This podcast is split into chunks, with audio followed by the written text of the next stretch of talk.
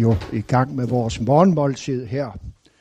Guds ords rugbrød skal vi betragte og indtage her ved bordet. Og vi vil bede: Herre, lær mig. Herre, lær mig. Herre, lær mig. Herre, tal til os. Dine tjenere hører. Amen. Altså, vi er med Peter i dødens land. I går mødte vi Kristus der i dødsriget, hvor han blev vakt til livet i ånden. Og vi så, hvordan Peter holdt håbet på basis af Kristi opstandelse frem for trængte kristne i Lilleasien. Altså op i ånden. Tak. Og i dag skal vi særligt gå ind på Petersbrevets andet hovedtema, lidelse og prøvelse, som jo er dødens forvarsler her efter skabelsen og i syndefaldets verden. Og dette tema fylder rigtig meget, ligesom vi med god grund kunne kalde Petersbrevet for håbets brev, kunne man også godt kalde det for prøvelsernes og lidelsernes brev i Nytestamentet. Det ses ikke kun af, at ordene lide og lidelse forekommer i brevet hele seksten gange, men i store tekstafsnit i Petersbrevet. Og vi kan ikke nå ind på det hele, men prøver at nå igennem noget af det. Og ind i det sættes så håbet. Så håbet hører hjemme i lidelsernes og prøvelsernes sammenhæng. Og der sættes også formaningerne, altså opmuntringerne, tilrettevisningerne. Det, der er vigtigt at høre, når man er udsat for prøvelse og lidelse. Alle tre temaer når altså sammen uh, i det, vi særligt skal være optaget af i dag, hvor vi sætter stregen under de der prøvelser og lidelser. Man kunne sige, lidelse og prøvelse, ja, dog med håb. Og hvad skal vi så være opmærksomme på, og, og, og hvordan skal vi tænke om den slags? Det er der formaningerne hjælper os. Inden har jeg lyst til at, at bringe noget frem, som uh, Etikkurt nævnte i går, hvor jeg jo var inde på tre femten, som jo er selveste apologetikkens bibelvers lige frem. Det var vi jo omkring. Og så talte vi lidt sammen, Kurt og jeg, bagefter, og så var han inde på, det er vigtigt det der med, når vi gør rede for det håb, der bor i os, at vi gør det, som der stod i vers seksten, med god samvittighed. Jeg var mest optaget af gudsfrygten og det der. Men Kurt understregede noget, jeg ikke understregede. Med god samvittighed. Ved det, vi siger rent substantielt, men også ved måden, vi siger det på. Hvor kan vi være veltalende? Vi kan jo sagerne. Vi er jo retorikere. Vi skal ikke vidne ved vores veltalenhed. Det gik Paulus ikke op i, selvom han var hammerdygtig og havde et højt I Q. Men vi skal have en god samvittighed med det, vi siger, med måden, vi siger det på. Det gælder ikke om at vinde diskussionen og lyde klog, men det gælder om at vinde hjerterne. Det skal vi have med os. Så det mindede Kurt mig om, så det vil jeg bare lige bringe frem, lidt efterladenskaber fra i går. Så til lidelser og prøvelser, det er jo det, vi ikke vil.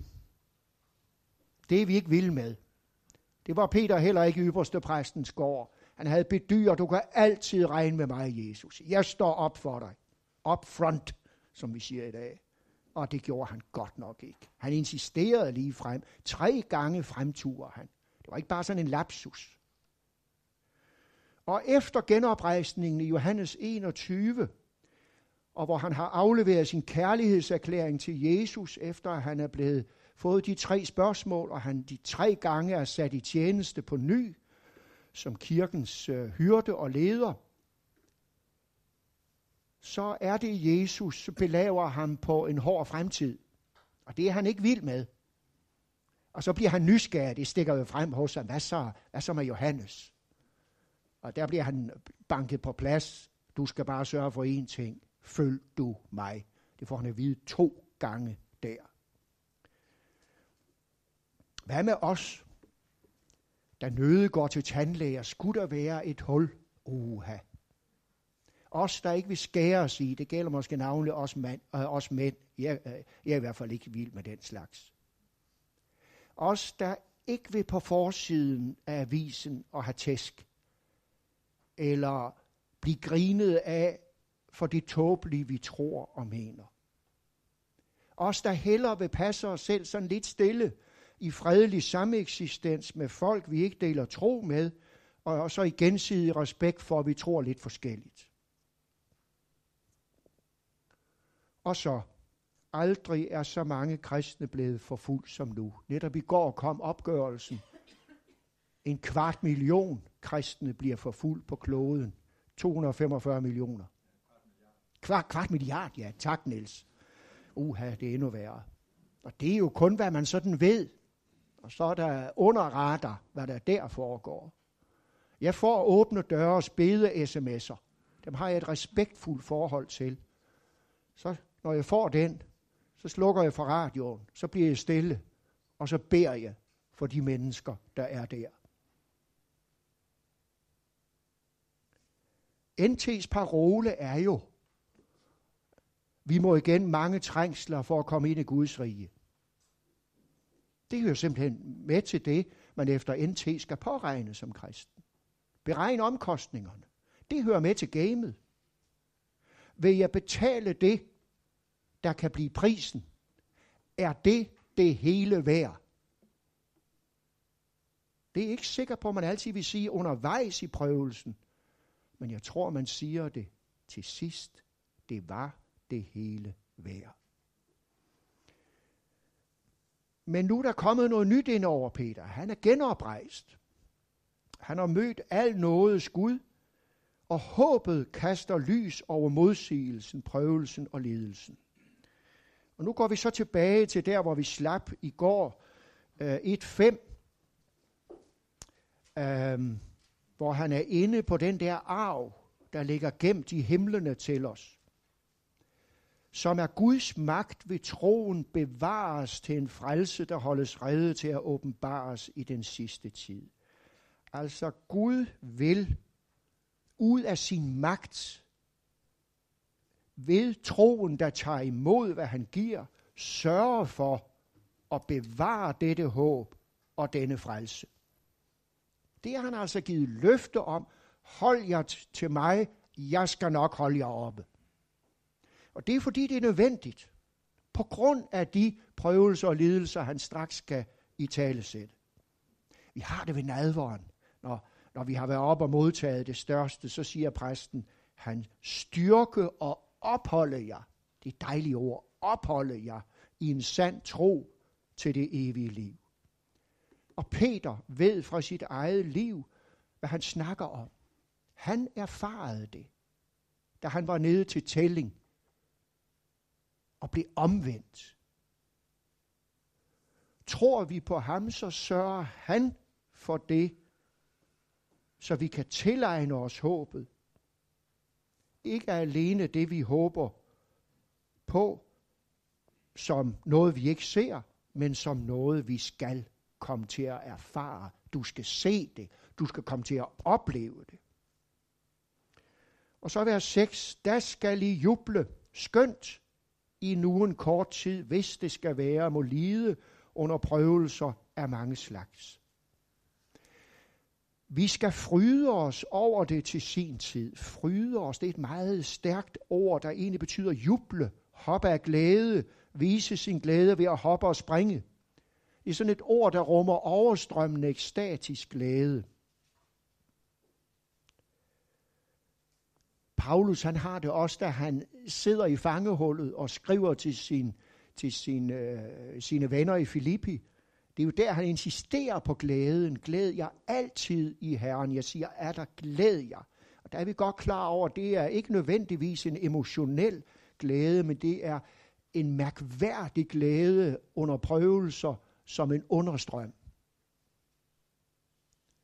Og nu er det så prøvelsens tid. Og han siger, skønt I nu en kort tid. Det nævner han også i fem ti. En kort tid. Så perspektivet for Peter er altså prøvelser og lidelser, yes. Men folkens, hold fast i perspektivet. En kort tid. Kort tid kan være mange år. Og dog en kort tid. Det er lidt i stil med tredje søndag efter påske. I husker den der evindelige, om, om en liden stund ser I mig og alt det der. Det der evindelige gentagelse. En kort tid. I skal sørge, men jeres sorg skal vendes til glæde, og ingen skal tage jeres glæde fra jer. Der er mange lag i den Johannes tekst. Det kan implementeres på mange måder undervejs i livet og under det lange perspektiv. Men den er der igen en kort tid. Og der er andre tekster i skriften, også fra Gamle Testamente, der fokuserer det her. Og så, om så skal være, det er altså ikke sikkert, man kommer til at blive prøvet vældig meget. Det er ikke altid prøvelsestid. Det er en reminder til, hvis vi er blevet lidelsesstyrkere. Det skal vi heller ikke være. Vi skal heller ikke opsøge prøvelser og lidelser. Men det kan blive tilfældet. Og bliver det tilfældet, så er det, vi skal ranke os ved de ord, der møder os her, og så ikke undre os. Så er det prøvelsens tid. Sidst torsdag, der havde jeg en snak med en af de unge, der læser her, da vi mødtes til alliancebedeuge. Uh, og vi snakkede lidt sammen. Og så spurgte jeg til, hvordan det gik. Ej, jeg har det bare så godt, sagde han. Han, han havde fået en kæreste, han skulle giftes, og det gik godt i hans liv. Han havde simpelthen ikke noget, han kunne pege på. Og han var sådan lidt bekymret næsten over, så godt han havde det. Så måtte jeg sige til ham, ved du hvad, tag imod det som en gave. Tak, glæd dig over det. Du skal nok få dine prøvelser. De skal nok komme på et eller andet tidspunkt, kammerat. Men glæd dig nu over det. Det er en gave fra Gud, og forvalt det godt. Vi skal jo være glade ved alt godt, også når det går os godt. Vi skal bare tage det i taknemmelighed og lovprisning, og så være ydmygt modtagende og taknemmelig. Men så kan prøvelser altså godt komme. Peter erfarede det jo i faldet øh, skal torsdag aften. Prøv at forestille jer den lidelsens smeltedil, den mand har været igennem efter faldet, da, da, da blikket mødes øh, mellem Jesus og ham, og så frem til genoprejsning. Og jeg tror, han har haft det som Paulus. Han glemte aldrig. Paulus glemte aldrig, at han havde forfulgt Guds kirke. Det var, et, det var med som noget svært i hans liv. En skygge. Jeg tror, det samme hos Peter. Det er til at se for sig. Og han har jo nok også på fornemmelsen, at han skal komme til det. Der går jo ikke ret mange år her, så må han lide korsdøden i Rom. Mange slags prøvelser. Mange slags. Det er altså forskelligt fra menneske til menneske. For en person, så er det et liv med svær fysisk sygdom. Hos en anden, så er det psykisk sygdom. En tredje hård barndom. Nogen, der har mistet. Et ulykkeligt ægteskab, problemer med børnene, bøvl med kollegerne og menighedsrådet, nederlag, det at blive forbigået, det at blive bortvalgt, se på som en særling, der ikke er agtet, modgang i tjenesten, sekularisering, ugudelighed, chikaner og mobning, som vi jo ved fra psykologerne i dag, er virkelig noget, der kan ødelægge et menneske. Og så synger vi med brask og bram i missionssalmen, luk mig i dine smerter ind. Ved vi, hvad vi synger? Ved vi, hvad vi synger? Alligevel skal vi, skal vi synge det og bede det, men måske tænke os om. I prøvelsens smeltedel, ført ind i vores livs prøvelse. Vers syv. Hvad skal de prøvelser dog til for?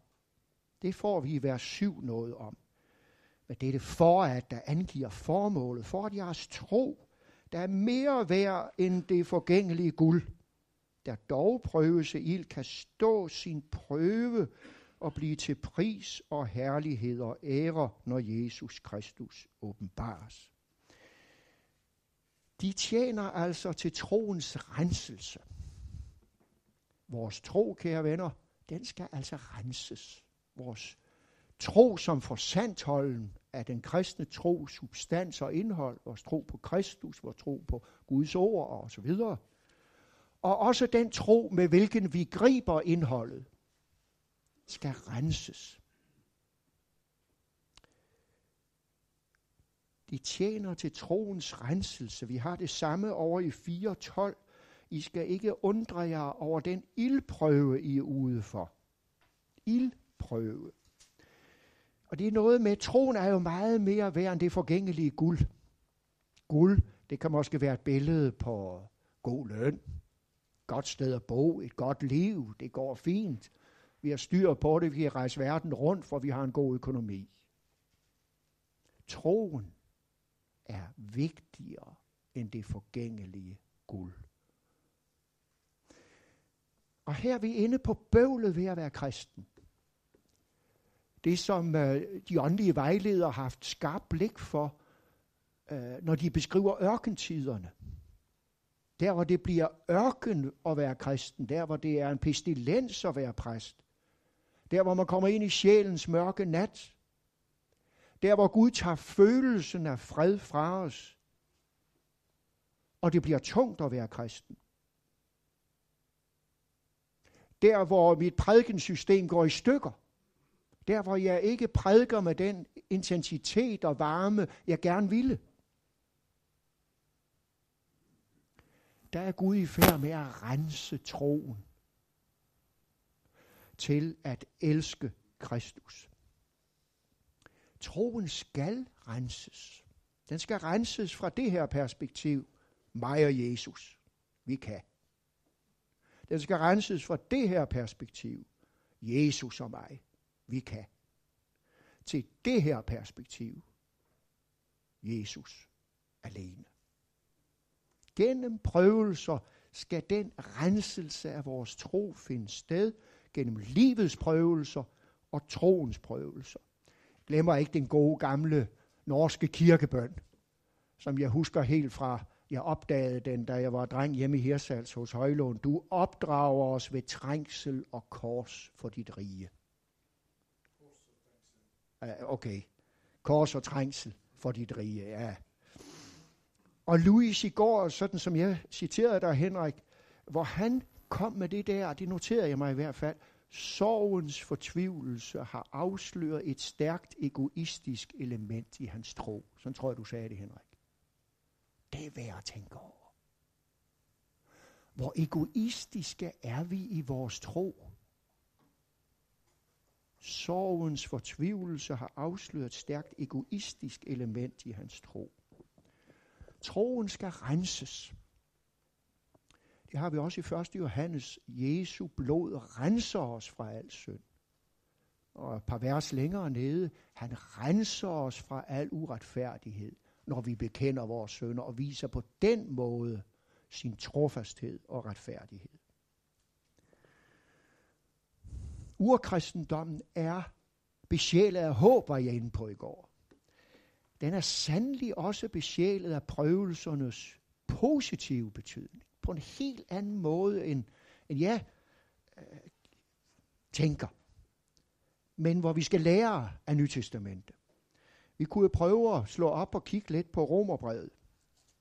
Det er ikke bare Peter, der har det. Paulus har det også, Romerne fem, et til fem. Det er det der, hvor vi er retfærdiggjort af tro øh, og har fred med Gud. Det er så fint, og i ham, der har fået adgang til den nåde, vi nu står i. Vi er stolte af håbet om Guds herlighed. Det sidste er jo også meget Peter. Og så kommer det i, i vers tre. Og ikke alene det, vi er også stolte af vores trængsler. Hvorfor det? Det er da mærkværdigt. Fordi vi ved, det er troens viden, og delvis også erfaring. Men nogle gange er det uden erfaring. At trængslen skaber udholdenhed, udholdenheden fasthed, og fastheden håb. Der ser vi, hvordan prøvelser og håb igen hører sammen. Han taler positivt om det. Jakob gør det samme i Jakob et, to til fire. Jakob et, to til fire. Mine brødre, I skal kun regne det for glæde, når I kommer ud for prøvelser af forskellige slags. Tag imod det med glæde. I ved jo, at når jeres tro prøves, skaber det udholdenheden, og udholdenheden skal føre til fuldendt værk, for at I kan være fuldkomne og helstøbte og ikke stå tilbage til noget. Det er altså også en del af renselsen. At kunne, kunne være fuldkomne og helstøbte og ikke stå tilbage i noget. Det er altså dette, der skal mejsles frem ved renselsen, som prøvelserne er til for. Vi har det også i Filipperne et niogtyve, den nåde at tro, men også at lide. Og i første Peter fire tolv, det er ikke noget fremmed. Og så om, de, om apostlene i Jerusalem, at de var glade over at være agtet værdige til at lide for navnets skyld. Ej, lige en lille munter en. Dengang vi var, vi var i København, en masse præster gik i procession der, det var i forbindelse med abortspørgsmålet, så blev der jo kastet æg på de her præster, af de autonome. Jeg fik faktisk æg på min præstekjole. Det, det, var, det var virkelig lidelse. Og pjat. Der kan jeg huske Lenshøj. Oh, han var så ked af, at han ikke havde fået æg på sin præstekjole. Det morede mig meget. Ja. Målet med prøvelserne er altså troens renselse. At troen skal blive til pris og herlighed og ære. Altså Kristi glæde over vores tro, den rensede tro. Der blev engang i en salmebog fundet følgende bøn. Jeg aldrig glemmer, da jeg hørte det. Herre, jeg beder om, at du vil hjælpe mig. Men selv om du ikke hjælper mig, bliver jeg hos dig. Det er en renset tro. Eller Johannes Nielsen, der var præst i Tårnby, han mistede sin kone. Og det har jeg hørt, så mødte jeg ham, så gik jeg hen for at tale lidt med ham og spørge til, hvordan han nu havde det, nu hvor han havde mistet sin kone. Så kiggede han sådan lidt brysk på mig, og så sagde han, ved du ikke, at den Gud prøver og velsigner han? Så luskede jeg pænt, åh, åh, det vidste jeg nok. Den store sammenhæng i troen, hvad er det her? Den store, det, det, det, det vi skal have alt det her i, det er jo, det vi er døbt til og har del i Kristi lidelse, død og opstandelse i det hele. At være kristen er at have del i lidelsesiden ved Kristus og herlighedssiden. En disciple må være tilfreds, når det går ham som hans mester. Det er påskemønstret. Gennem lidelse til herlighed. Det er dåbsmønstret. Dåben skal gentages hver dag ved dødelsen og levendegørelsen, under trængsel og kors. Det gamle menneske skal dø i os ved daglige anger og bod, og så skal der hver dag opstå et nyt menneske, som skal leve for Gud i retfærdighed og renhed. Jeg kan også kalde det for ligedannelsen med Kristus. Det er formes i hans billede. Det er led i Guds billedes genoprettelse. Eller for nu at citere anden Peter et fire, få del i guddommelig natur. Alt det her skænkede os grundlæggende som en gave i retfærdiggørelsen.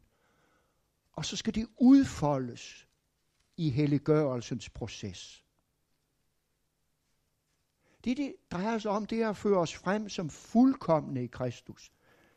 Og citerer Epheserne fem syvogtyve, forfører kirken frem for sig i herlighed, uden mindste plet eller rynke, hellig og lydefri. Og så vers otte i første Peter, vers otte. Ham elsker I uden at have set ham, ham tror I på nu uden at se ham, men I skal juble med en uudsigelig forklaret glæde, når I kommer frem til troens mål, jeres sjæles frelse. Trods og under prøvelserne, elske ham. Elske ham. Altså vi ser jo ikke håbet, det er usynligt. Det er beskrevet i ordet, det rækkes os i sakramenterne, fint. Men vi ser det ikke. Vi ser ikke ham, Og dog kan man elske ham under prøvelser. Og man kan tro ham under prøvelser, uden at se ham. Jeg glemmer ikke min gode ven Henning Vad Nielsen, som kom til tro i København. Han var sådan en rigtig københavner. Han elskede Kænguskirken og altertavlen i Kænguskirken. Kom til Højlund der, altså Henrik og Askers far, da han var i Kænguskirken. Jeg lærte ham at kende, fordi han kom op og søgte Højlund i Hirsal. Og vi blev gode venner. Jeg besøgte ham i min studietid, ham og hans familie hver semester. Og Henning var en god kristen, var missionær og diakon, og ville læse teologi og ville være præst, og han blev højkirkelig. Alt muligt godt. Og så fik han kræft, Søleman. Og jeg besøgte ham, som jeg plejede, og vi havde det godt sammen. Han var i Bethesda og var synagogeforstander der. Og det gik jo ikke godt. Og Henning var sådan en rigtig københavner. Sådan en fræk københavner. Jeg kan huske en gang, jeg sagde til ham, samtidig når jeg skal op og sige noget og forkynde, så siger jeg spekulerer på, om det er rigtigt, det jeg skal sige. Nå, siger han. Jeg spekulerer samtidig på, om Gud overhovedet eksisterer. Det var sådan Henning. Og så kommer det meget beskeden fra ham en gang, hvor vi sad derhen mod slutningen. Glemmer det aldrig. Så sagde han følgende. Jeg tror nok, jeg tør sige, jeg elsker Jesus. Jeg skulle tro, han var Vendelbo. Jeg tror nok, jeg tør sige, jeg elsker Jesus. Og Peter, da han bliver genoprettet og sat i tjeneste på ny, der slutter han med at sige, Herre, du ved, at jeg har dig kær. Og der er der ikke anvendt det stærke nytestamentlige ord for at elske, nemlig agapao, men phileo, det svagere.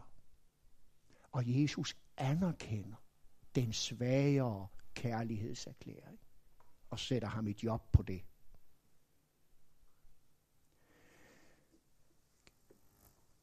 Phileo, det er kærlighed af tilbøjelighed og sympati.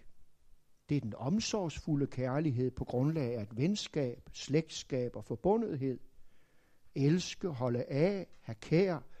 I betydningen at have fælles interesser med en anden. Det er Phileo. Det er hans kærlighedserklæring. Det er det, han kan strække sig til. Han er blevet klog. Han ved godt, at agape, nej, det kan jeg godt nok ikke komme på bordet med. Men agape, det er noget helt andet. Det er den frit udvælgende, givende kærlighed. Den kærlighed, som ikke elsker, fordi man søger noget elskeligt i objektet, men gør det spontant og på trods af, sådan som Guds kærlighedshandling i Kristus forbilledligt viser os det. Og nu kommer så pointen, men i troens renselse skal vores filia-kærlighed formes til agape-kærlighed. Og Peter bruger agape-ordet her i første Peter et. Og så udmaler han den fremtidige jubel. Og det er ligesom om den fremtidige jubel kaster lys ind over de der prøvelser. Der er meget mere om prøvelser her i første Peters brev, og det er jo næsten forfærdeligt, vi kun har opholdt os ved de her vers med afstikkere dog. Men jeg tror, vi er omkring nogenlunde det budskab, der er i første Peters brev omkring det. Men lad os prøve og fortsæt lige, vi har jo lidt minutter endnu. Hvis vi tager øh, fra vers to atten og frem, der taler han til tjenestefolkene. De skal underordne sig deres herre med al ærefrygt, ikke kun de gode og milde, men også de urimelige. For det er tak værd, når man med Gud for øje tåler uforskyldte lidelser. Altså tåle uforskyldte lidelser. Det er tak værd. Igen den der indstilling til at bære det. Det er ingen ros, at I tåler mishandling, når I fejler. Det nævner han også senere. Men hvis I tåler lidelser, når I gør det gode, så er det tak værd for Gud. Og så kommer begrundelsen, det blev I kaldet til. For også Kristus led for jeres skyld og efterlod jer et eksempel, et forbillede, en type, en model, for at de skal følge i hans fodspor. Han gjorde ikke synd, og der fandtes ikke svig i hans mund. Han svarede ikke med skældsord, da han blev skældt ud. Under sine lidelser truede han ikke, men overgav sin sag til ham, der dømmer retfærdigt. Jesus som forbillede. Han ønsker, at tilgivelsen skal være der, men at vi også skal frigøre os fra syndens magt, for vores sår lægt hos Kristus, som han kommer ind på lidt senere. Og alternativet til at hævne og protestere, hvad er det? Det er at overgive sin sag til ham, der dømmer retfærdigt. På sit legeme bar han selv vores synder op på korset, for at vi, døde for synden, skal leve for retfærdighed. Vil hans sår blive helbredt, for I får vild som får, men er nu vendt om til jeres sjæles hyrde og tilsynsmand. Hvad betyder det her for os i dag? Ja, det skal vi altså tage med os.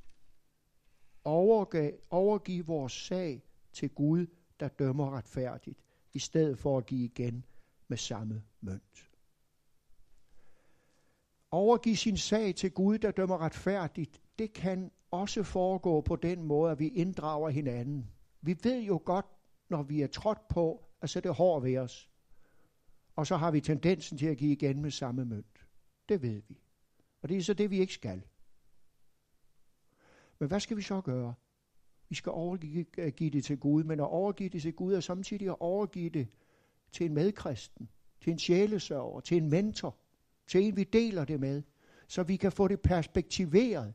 Har I tænkt på, når Gud skal hjælpe os med det vigtigste, så bruger han mennesker. Du kan ikke døbe dig selv. Det er da et menneske, der skal gøre. Du kan ikke give dig selv syndernes forladelse. Det er der en, der må sige til dig og lægge hånden på hovedet, og du må mærke hans hånd. Du kan ikke give dig selv nadveren. Der er nogen, der skal række det til dig. Det skulle vi tage at tænke over, vi præster jo. Vi skal have det givet. Guds ord i brorens og søsterens mund er større end i dit eget hjerte. Vi skal have det givet. Og derfor tror jeg, at det, sådan har Gud indrettet det. Så at overgive sin sag til ham, det er også at overgive det til en mentor og sjælesørger og skriftefar, så vi kan få det perspektiveret. Det tror jeg er meget vigtigt. En anden side af det her, som Peter ikke kommer ind på, men som jeg synes skal siges, og som vi må tage med os som en rankhed. Jesus har lidt af det øh, på øh, øh, langfredag, hvor han modsiger ypperstepræsten. P- Paulus har lidt det samme, hvor han også modsiger ypperstepræsten. Og nu kommer det. Lukas sytten tre. Jeg glemmer ikke, det var en, der var blevet ilde tilredt af sin onkel i seksuelt misbrug, som åbnede mit blik for Lukas sytten tre.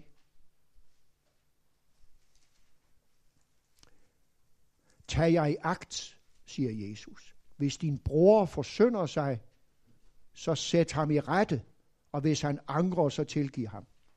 Hvis din bror forsynder sig, så sæt ham i rette. Det er der altså givet carte blanche til. Og hvis han angrer, så tilgiv ham.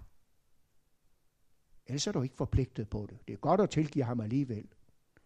Men det minder os om det der med, det, det, det er svært at slippe af med en tilgivelse, hvis ikke der er anger fra den anden side. Her har vi altså fået en hjælp, som Peter ikke giver os her i det her brev, men som også hører med til vores liv. Tag jer i agt, hvis din bror forsynder sig, så sæt ham i rette, og hvis han angrer, så tilgiv ham.